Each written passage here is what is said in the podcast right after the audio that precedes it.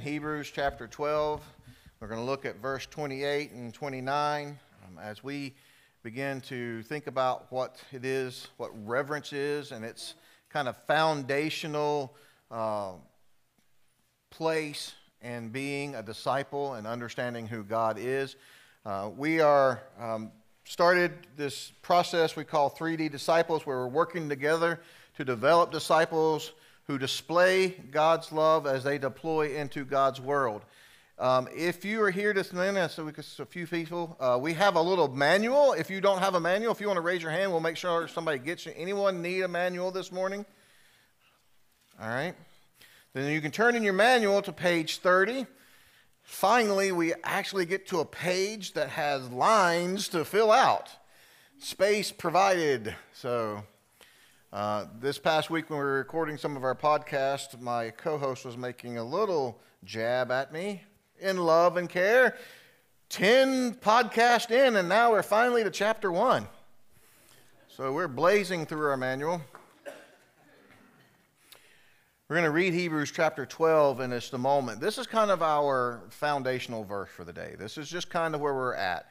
I'm going to encourage you to you can like leave it there, kind of keep your finger there because that's where we're launching from. To be, be quite honest with you, reverence is a vast concept. Um, it is kind of like that description of love. It's something I don't know that we can understand or quite accurately articulate in, in completion. It's something more that we feel or experience or know when we see it or feel it um, or experience it more than we can define it. Uh, it's vast, it permeates the entire Bible. And so, to be quite honest with you today, there is a lot of scripture. So, in your like scripture coordinates, if you're going to write down, add, you're going to have a lot to add. You're probably going to need more space than that as we just start to kind of unpack what reverence is as we uh, start today. So, chapter one is all about living righteous, living right. What does it mean to be in a right relationship with God? How do I live that out? What does it mean to live right? And really, the first step, it, it has to start our living, and anything we do in life has to start with God and not ourselves.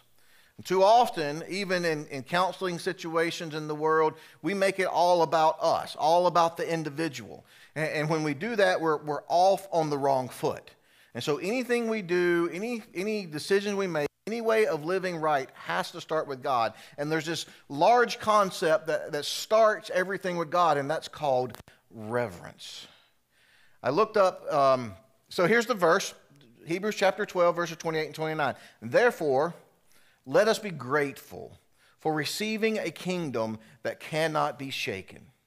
And thus, let us offer to God acceptable worship now that we've parted this kingdom and, we're securing that kingdom, what next? You know, it's that same question we asked a few weeks ago. I'm saved, now what? You know, that we weren't just saved just to be saved, that there's something more. He's like, now that you're in the kingdom, let us offer to God acceptable worship with reverence and awe, for God is a consuming fire.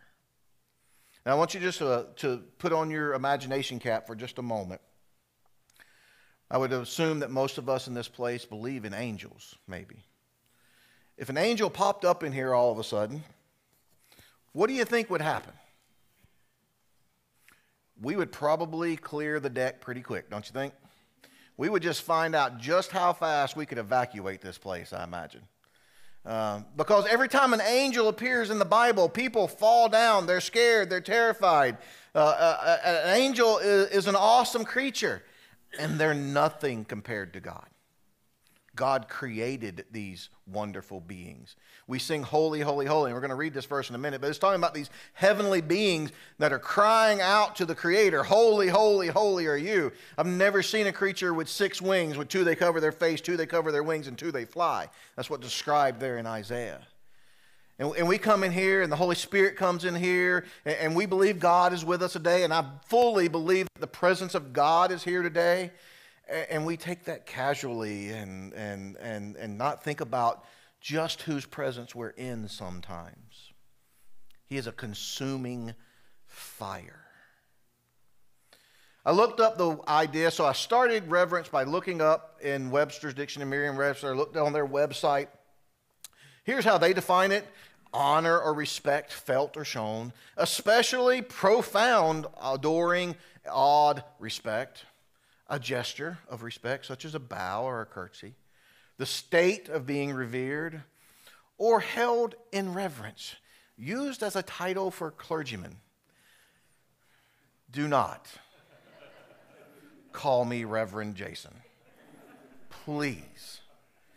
That, that I, I will accept pastor if you must. I prefer Jason if you can. Right? I am not to be revered in any kind of way. There's actually a scripture in the Bible. I took this early on in my ministry. There's a scripture in the Bible that talks about taking on places and names of honor. You, that you need to be really careful about that. And there is one time and one time only, or there's a few times that I ever sign Reverend Jason E. Hunter, and 90% of the time, that's on a marriage license. That's when I use my quote unquote official title, or if I'm doing some other official transcript. I am not to be revered. I'm a man like anyone else. I have a position and I try to fill that position, but there's nothing special about me. But as I studied this passage, as I studied this, I mean, this, uh, this definition on the website is several pages long. And, and I read it. And if you ever, stu- you know, you've read a dictionary, they start to give examples and they start writing out sentences. This is how it'd be used this way there was something that became very, very obvious, strangely obvious to me. I mean, this, this, this definition, this entry goes on for pages. And I noticed there was something glaringly missing out of all the pages describing what the word reverence meant. There was not one mention in Merriam Webster's dictionary of God. Not one reference. Even when it's talked about worship, it's talked about they worshiped their father. The children worshiped their father at, at his passing. They never mention God. And I'm not talking about the God as you and I know God, Jesus. There's no mention of a, a deity, any deity. The word deity is not used. It's like you're talking about reverence and you don't even mention a higher power whatsoever. I, I think it may be emblematic, it may be examples that reverence is something that is missing in our society. If, if the very dictionary that describes words don't mention that, that tells me something might be a little askew in the world in which we live. But we'll maybe talk about that in a moment.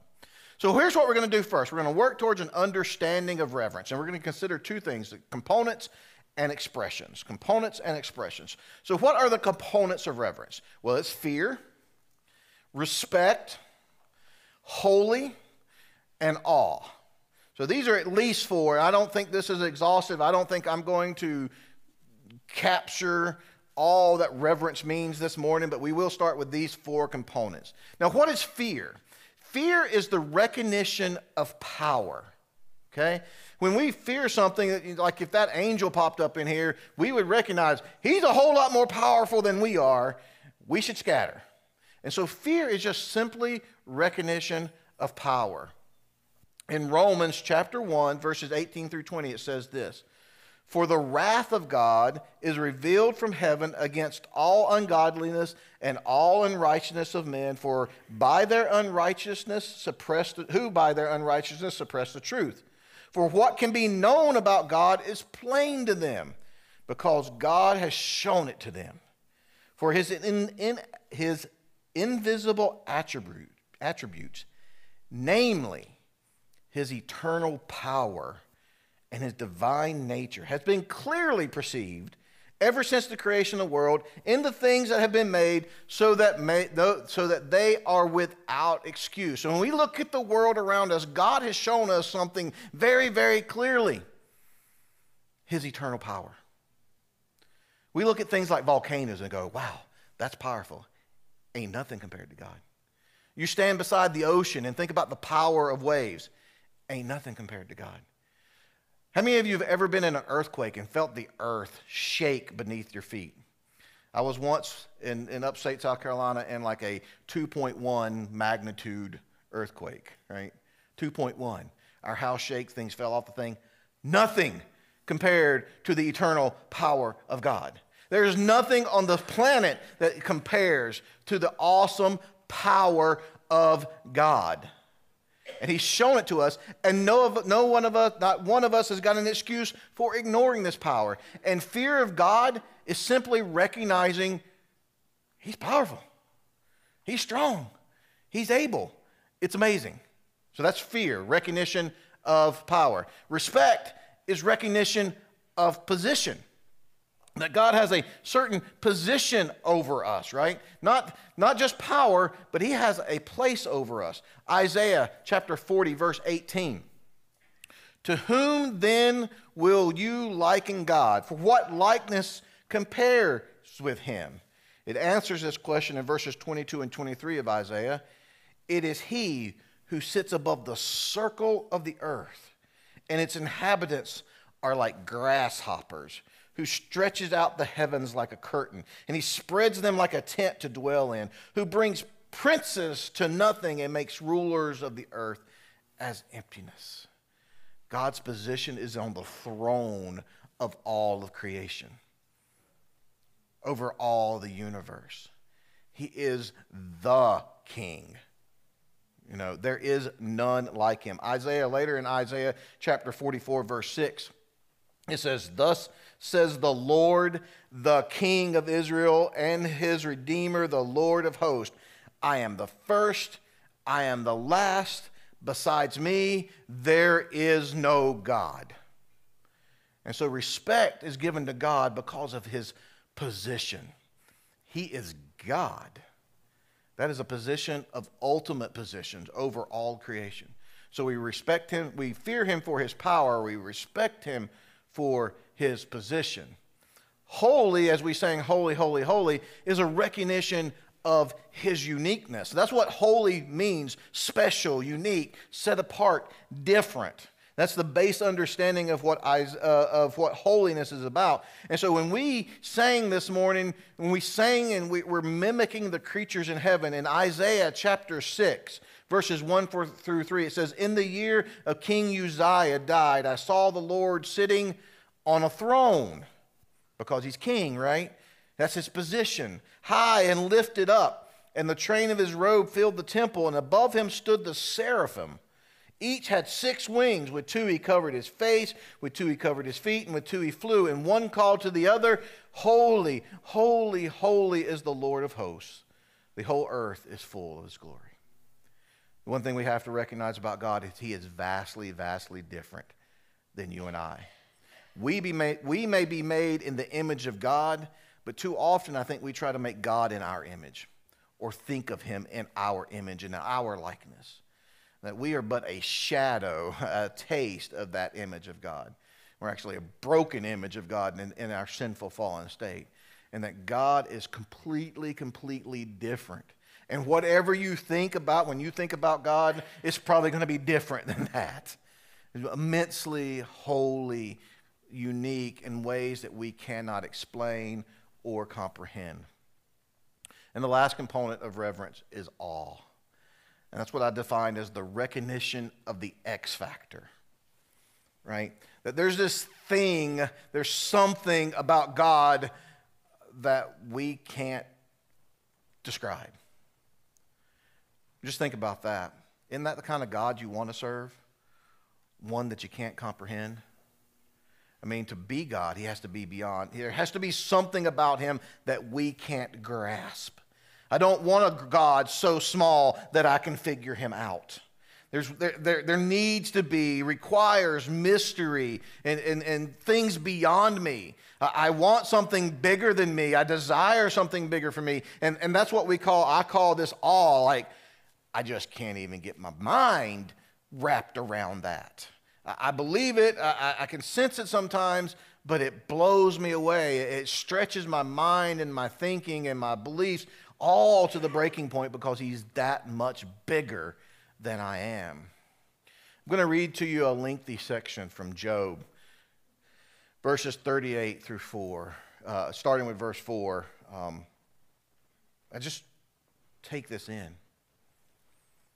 And where were you? When I laid the foundation of the earth. Tell me if you have understanding. Who determined its measures? Surely you know. Or who stretched the line upon it?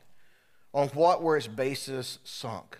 And who laid its cornerstone? When the morning stars sang together and all the sons of God shouted for joy.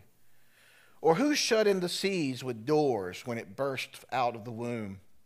When I make clouds its garment and the thick darkness its swaddling band, and prescribed limits for it, and set bars and doors, and said, Thus far shall you come and no further, and here shall your proud waves be stayed. Have you commanded the morning since your days began, and caused the dawn to know its place?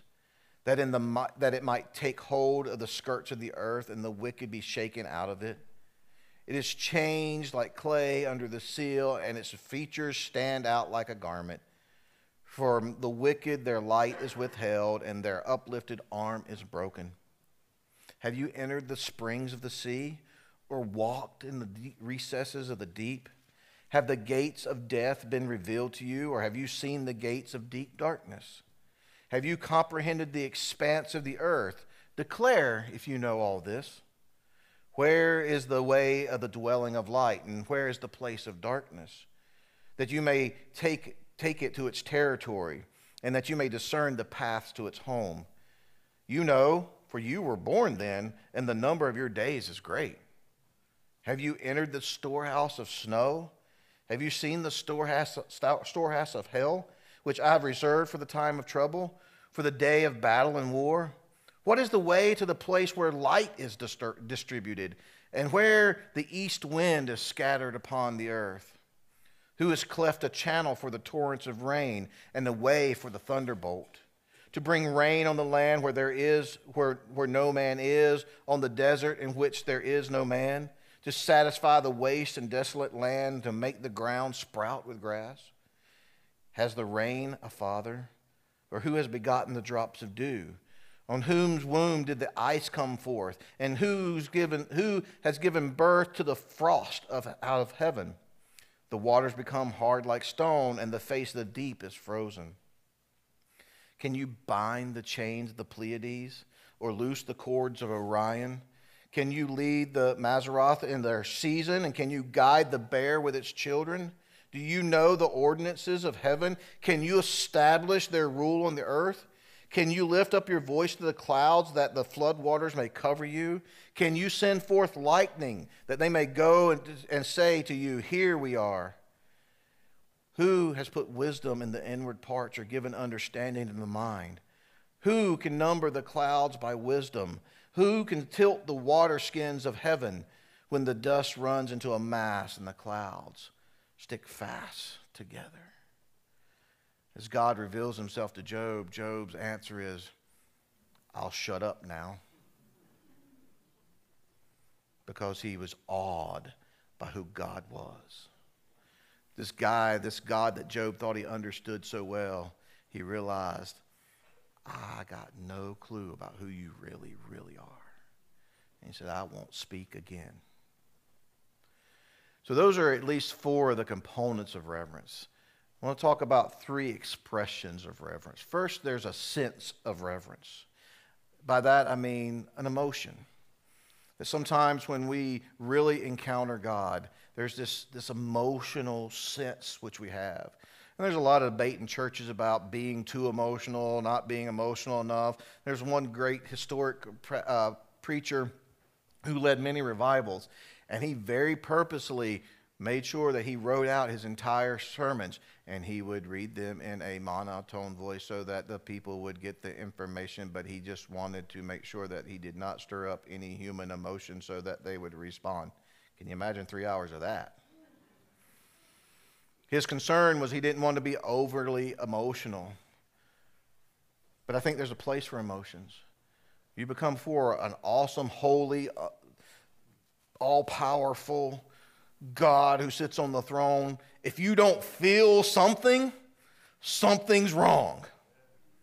You know, that, that it should cause us to bow down, raise our hands, scream, hide our face, that there should be something within us that stirs and say, This is magnificent.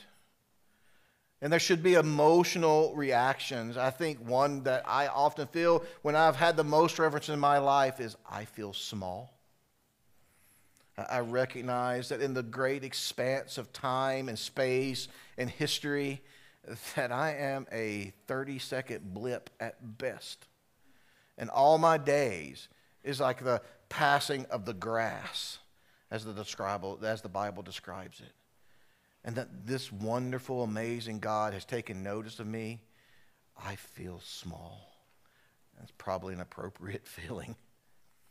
One of the other uh, expressions of reverence is the display of reverence, right? We can feel it, but we can display it, right? Great Baptist line all heads bowed, all eyes closed, you know.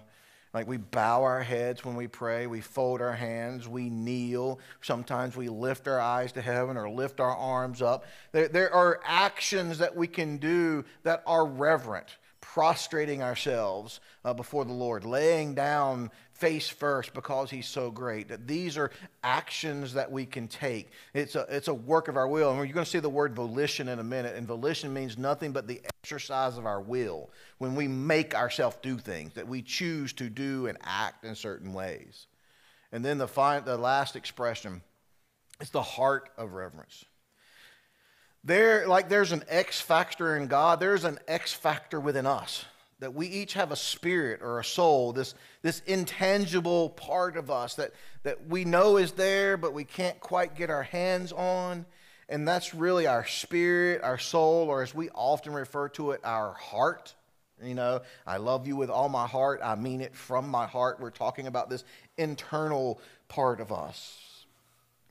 And that's really the, the, how we the most important part of reverence that it comes from our heart. So so we have those components you know god's uh, the fear of god because of his power the respect of god because of his position the the holiness of god recognizing uh, his uniqueness and then that just awe of everything else that we can't explain.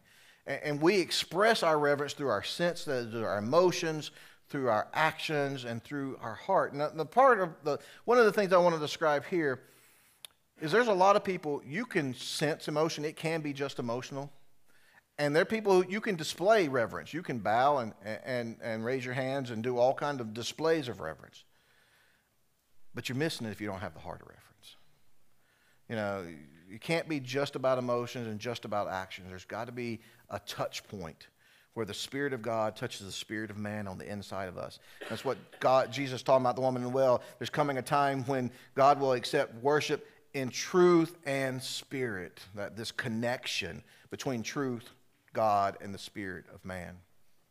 So here's a definition. We're going to arrive at a definition the correct, emotional, volitional acts of will, your actions, and spiritual reactions to the power, position, holiness, and awe of God.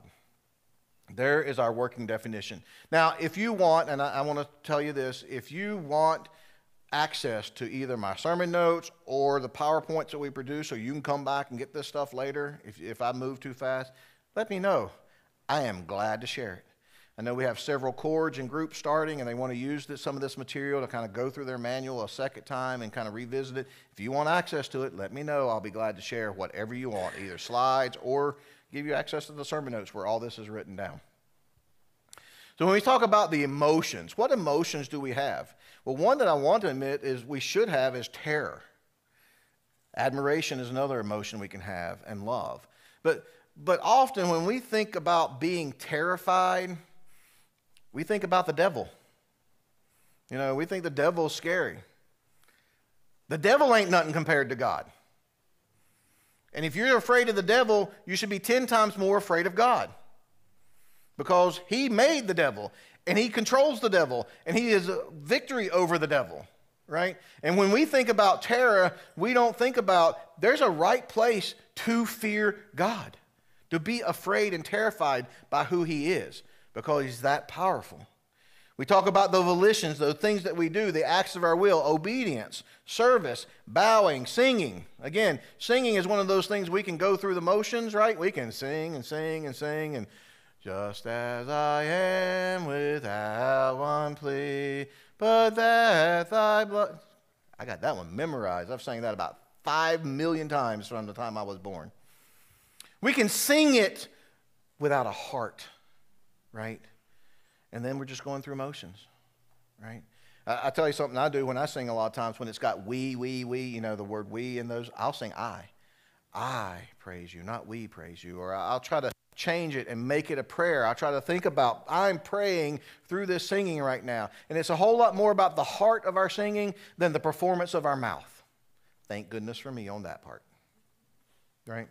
Kneeling, all kind of ways. And then spiritual. What do, how do we, we worship is a spiritual act. Praise is a spiritual act. Devotion is an act of our spirit, right? That I'm devoted to this. But I want to spend a couple more minutes today talking about one, concentrating on one simple component of reverence. It's probably the most common one that comes to my mind. When I hear the word reverence, this is probably the first thing that pops in my mind, and that is the fear of God, right? The recognition of the power of God. And we've talked about some of these other components at other times, actually, you know, just like the position of God. We, when we talked about Him being the potter and we being the clay, that's a positional understanding. He's the potter, we're the clay, right? Um, and so we've talked about some of these other things. I want to take just a moment to focus on what it means to fear God. Because in the Old Testament, this is how it's mostly referred to. This is how reverence is generally talked about throughout much, much of the Old Testament. And so reverence Oops. So I'm going to read to you from uh, Proverbs 1 7. The fear of the Lord is the beginning of knowledge. Fools despise wisdom and instruction.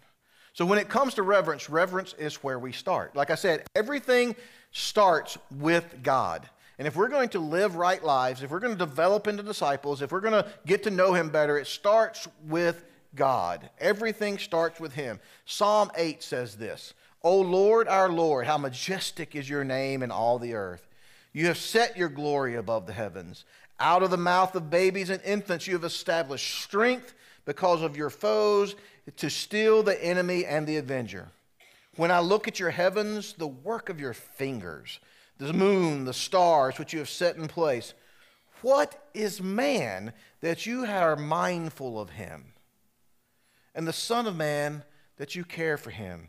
Yet you have made him a little lower than the heavenly beings. You have crowned him with glory and honor. You have given him dominion over the works of your hands. You have put all things under his feet all sheep and oxen, and also the beasts of the field, the birds of the heavens, the fish of the sea, and whatever passes along the paths of the sea.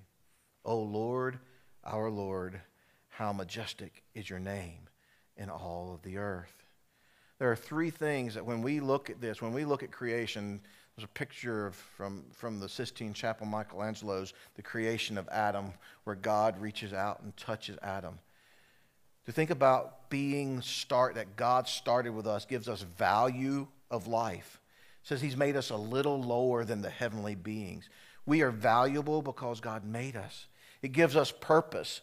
You have been given, we are given, in verse 6, it says, You're given dominion over the works of your hands. You have put things under our feet, that we have a purpose to serve God. As we begin in understanding what it means to be a man and what life is all about, our value, our purpose, and then our authority, because that, that Psalm 8 starts off with, Lord, O Lord, how majestic is your name and it ends with, Lord, oh Lord, how majestic is your name. It starts and it ends with God, and we find our value and our purpose in the middle, uh, in, in between who God is in the beginning and who God is in the end. This is how our life starts. This is where it all starts our reverence. In, uh, later in Proverbs chapter 14, verse 27, it says, The fear of the Lord is the fountain of life the one may turn away from the snares of the death. And so, reverence, this fear of the Lord, sets the course for our lives. Again, in the book of wisdom from Proverbs 3, 5, and 7, trust in the Lord with all your heart. Do not lean on your own understanding. In all your ways, acknowledge Him, and He will make your path straight. Do not be wise in your own eyes. Fear the Lord and turn away from evil. That God is this guiding force in our life. And that when we fear him, when we revere him, he sets the course for our life. He's the, he's the compass, right? Leading us to true north. And who do you think and what do you think we're going to find when we get to true north? That God is leading us to himself. that we may come to, to find him. He's leading us back to paradise. He's leading us back into the Garden of Eden where we, where we were kicked out of, right? And, and, and like following him, I will make your path straight so that you can straightly find me. Don't lean on your own wisdom. Follow me. Let him set the course for our lives. Reverence is the purpose for life. Fearing God is the purpose of life. What is the purpose of life? To fear God. Ecclesiastes 12:13 says this. The end of all the matters, all has been heard. At the end of all things, what's the bottom line, bottom line, bottom line? Fear God. Keep his commandments. For this is the whole duty of man. You want a life purpose verse? A purpose of life verse? There you go. Deuteronomy chapter 10, 12, and 13 says, And now, Israel, what does the Lord your God require of you? But to fear the Lord your God, to walk in all his ways, to love him, to serve the Lord your God with all your heart, with all your soul, and to keep the commandments and the statutes of the Lord, which I am commanding you today for good. What is life all about? Fearing the Lord. Westminster Catechism asked it in the very first question, it asked this What is the chief end of man? To glorify God and enjoy Him forever. To glorify God and to enjoy Him forever. To fear the Lord. This is the purpose of life. There's an interesting passage in Luke's Gospel, the 23rd chapter, verse 40. We'll see this verse in a couple weeks most likely. Three men are hanging on a cross and they're dying. Jesus is in the middle, surrounded by two thieves, and they're bickering back and forth. And one thief says to the other thief, but the other rebuked him, saying, Do you not fear God, since you're under the same sentence of condemnation? He asked him a question hanging there What's wrong with you? Don't you fear God? Don't you fear? You're about to die. And here you are spouting off like a raving idiot. What's wrong with you? Don't you fear God? From a website that I like looking up stuff quite often, gotquestions.org. If you ever want, if you got a question, that's a good place to go. It says this Reverence for God is a quality missing in much of what masquerades as Christianity today. Instead of the kind of reverence we see demonstrated throughout the Bible, modern Christianity has adopted a Jesus is my buddy attitude. I actually, not too long ago, heard someone say it this way Jesus looks good on you. Or, as another pastor once said, with the problems that too many churches today are facing, they don't make Jesus sexy.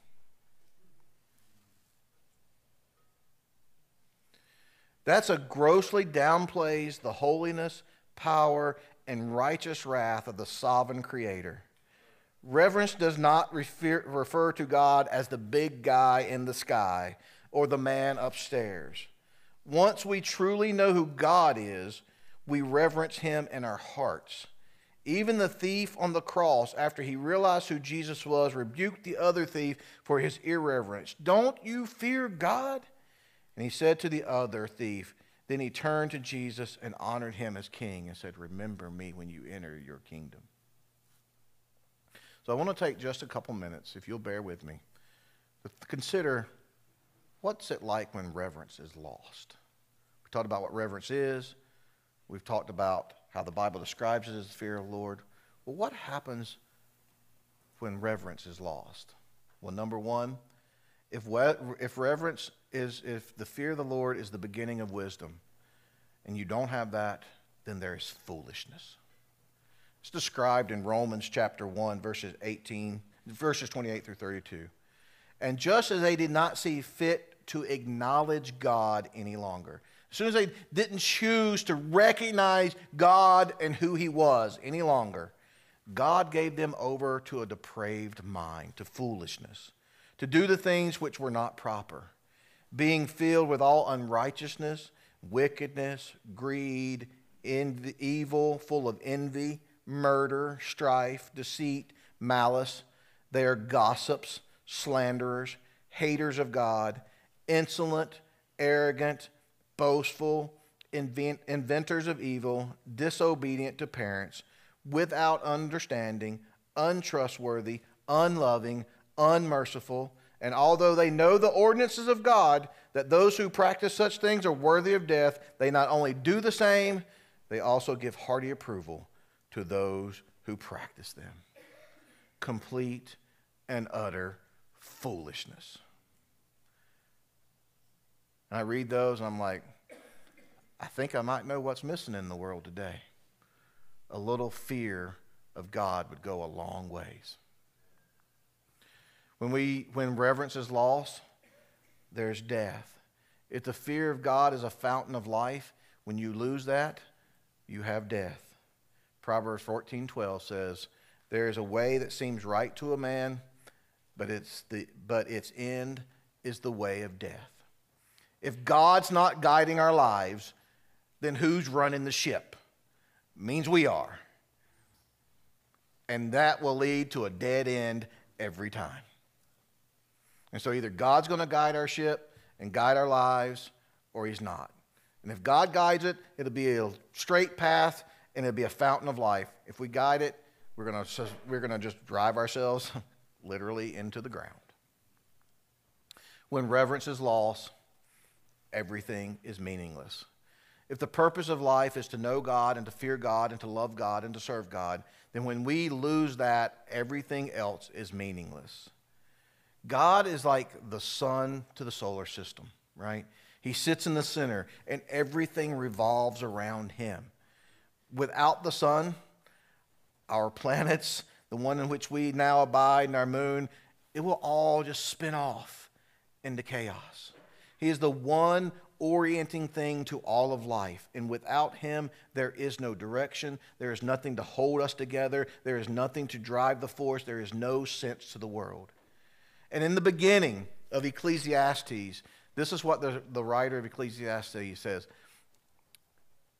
In verse 4, it says, A generation goes and a generation comes, but the, but the earth remains forever. And, and it says this says, I have seen everything that is done under the sun. I've seen everything. This is Solomon, who's the wisest, richest man who ever lived. I've seen it all. And behold, all is vanity and chasing after the wind. All that matters is getting God and letting Him be the guide. Everything else is meaningless if we don't have reverence for God. And so, the bottom line, bottom line of today, if we want to live right, if you want to have a righteous or a right living life, reverence, the fear of God, the awe of God, the, the respect of God, uh, the holiness of God, that is the bedrock for a right living or for living right. It all starts with Him, it's all about Him. It is Him and only